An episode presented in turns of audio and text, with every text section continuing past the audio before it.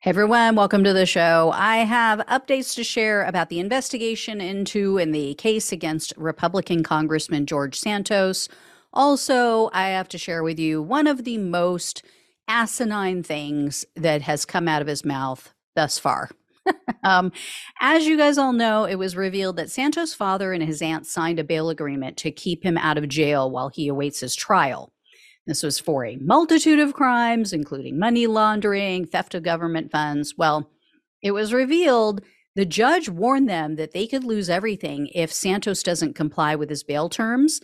And, quote, it's about how well you know someone, whether you can exercise a certain amount of control or moral control over the person so that they understand what you are doing for them. And I'd advise you to give him a call today. Tell him you came in, you signed it, you're watching. I think that was her nice way of saying, You don't really know him, do you? If you're putting up this money. Um, it was also revealed that Santos is prohibited from speaking to four different people prior to the trial. Unfortunately, their names are redacted, so we have no idea who they are, what what's going on, why he has to ghost them. But during the hearing, the judge was informed that one of the four people tried to call Santos when he left the courthouse eh, from a previous appearance before the judge. Apparently, Santos didn't answer the call. And so, this person speaking on his behalf, it, it, was all audio, so nobody knows who it was. I'm assuming it was his attorney. But they asked the court to contact this person and say, hey, stop calling him. You need to stop trying to contact George. It was also mentioned in court that the prosecutor provided more than 80,000 documents to Santos' legal team. So, due to the exorbitant amount of discovery items, the judge has set a September 7th date for motion deadlines. And also at that time, they'll discuss when the trial will be. Um, in regard to the ongoing House ethics investigation into Santos, the committee says they've issued more than 30 subpoenas and over 40 requests for information. So we'll see where that goes. Of course, they're not providing any details about who they they subpoenaed and all that. Um, and of course, the, the Republicans are in charge of that committee because they have the majority in the House. So they want this guy gone as well because he's an embarrassment but probably not too soon, right? They need his votes, um, but they know he is totally an embarrassment. It highlights their hypocrisy about fraud, about grifting. I mean, not that Donald Trump didn't do that as well, but just a reminder. And remember, Trump was giving them things that they wanted, right? Other than a vote in the House, Santos is doing nothing for them he's not even that well liked by Republican voters. So it was also recently reported that Santos' sister is still about $20,000 behind on her rent. The question remains where did the money come from that she supposedly donated to his campaign?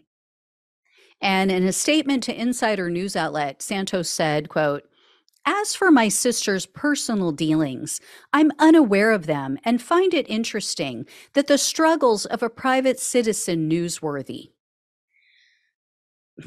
I mean, besides him not making sense most of the time, it's newsworthy, George, because you claimed that you were a wealthy real estate investor and you publicly shamed and trashed people who didn't pay their rent. And then you, George, claimed in your public filings that your sister contributed thousands of dollars to your campaign. So, yeah, that's why it's relevant. This is not to shame her. And supposedly she owes almost 40,000 or over 40,000, but they settled. They, they went to court, she and her landlord settled on, on just under 20,000 and she's still not making the payments. So how did she get thousands of dollars to give to her brother's campaign? So he has no shame. He just is ridiculous. Um, speaking of no shame, he was just interviewed on an online right wing show. And in regard to his run in with Senator Mitt Romney, which you guys might remember, it was at the State of the Union address. Romney said something shitty to him. He said something like, you know, you need to sit in the back of the room and, you know, you shouldn't even be here. You should be ashamed of yourself. Something, he called him a sick puppy, which really bad thing for Romney to say, considering what he did to his family dog on a cross country trip, or I, th- I think it was a cross country trip. Anyway, if you're not familiar, look it up. That the term sick puppy will take on a whole new meaning to you.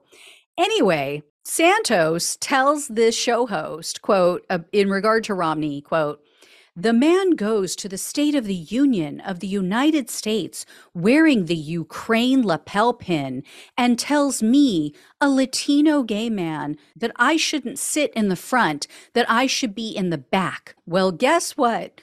Rosa Parks didn't sit in the back, and neither am I going to sit in the back.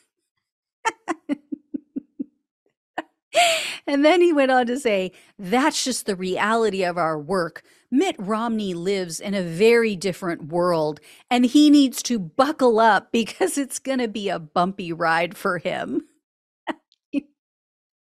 so much to say here. Seriously, Rosa Parks, he is delusional. Santos is comparing himself to a civil rights icon someone who was fighting for equal rights during a time of hate filled bigotry in our country. This is a man who has lied about just about every single aspect of his life and his heritage. That his family escaped Nazi Germany. He had the gall, the audacity to lie about his mother's death to say that she died in the 9 11 terrorist attacks when it was easily disproven. And he thinks he's worthy to even speak the name Rosa Parks. And then he's saying, Romney better buckle up. Romney has tough times ahead. Oh, George, Georgie, Georgie, Georgie, you in danger, girl.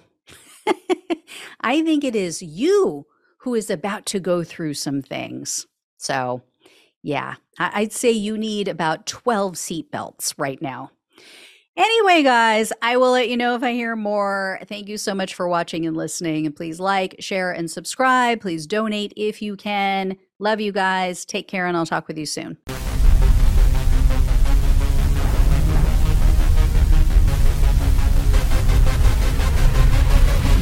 Yeah.